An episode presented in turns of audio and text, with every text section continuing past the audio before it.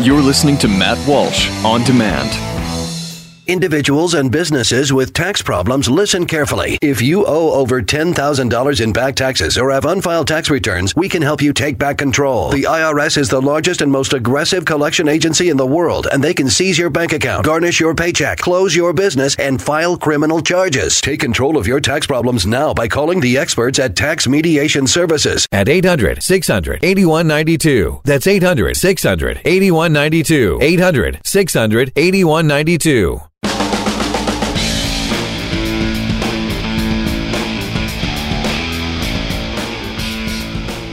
It, was it was um, it was like the the pastor had Chinese food for dinner the night before and decided to base his message on the sayings he found in his fortune cookie. And actually, I had a fortune cookie last week that said, um, what did it say? It said, uh, "Happiness begins with a smile," is what the fortune cookie said. Which isn't really a fortune, by the way. That's just uh, well, anyway. It's that's not a, a fortune. Is supposed to be this or that thing will happen to you. But so often with the fortune cookies, there's no fortune. It's just telling me something about myself or some, you know, little insight into the world. But anyway, happiness begins with a smile, it said. And I thought even at the time that that was about as deep and meaningful and religious as uh, anything you'll hear in about 85% of the sermons delivered across America each Sunday.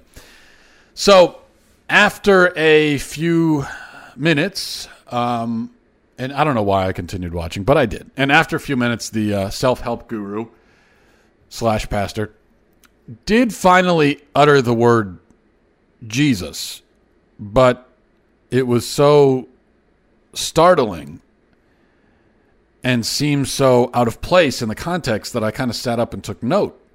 Um, and then I was immediately disappointed when I heard how Jesus had been introduced into the conversation.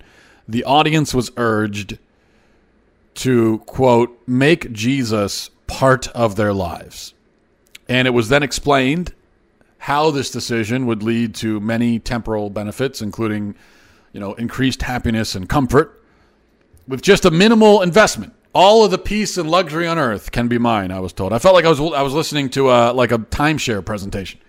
Now, I don't want to focus this discussion specifically on prosperity preachers, like the one I'm using as an example here. I think this uh, make Jesus part of your life attitude infects nearly every church and denomination in the country.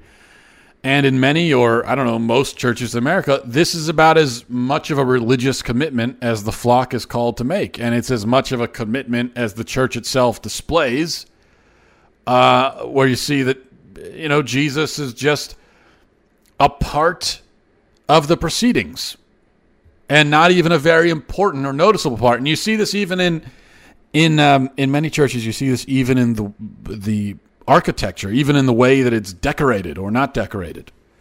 Just in everything about the building, you see how Jesus has been minimized. And I know a lot of people will say, well, say they enjoy the uh, the minimalist approach to churches so they don't want artwork and they don't want you know crosses and everything else. Um, and there is a way to make a church in a minimalist way that's actually um, beautiful and still feels sacred. There's a way to do that, and that's that's great.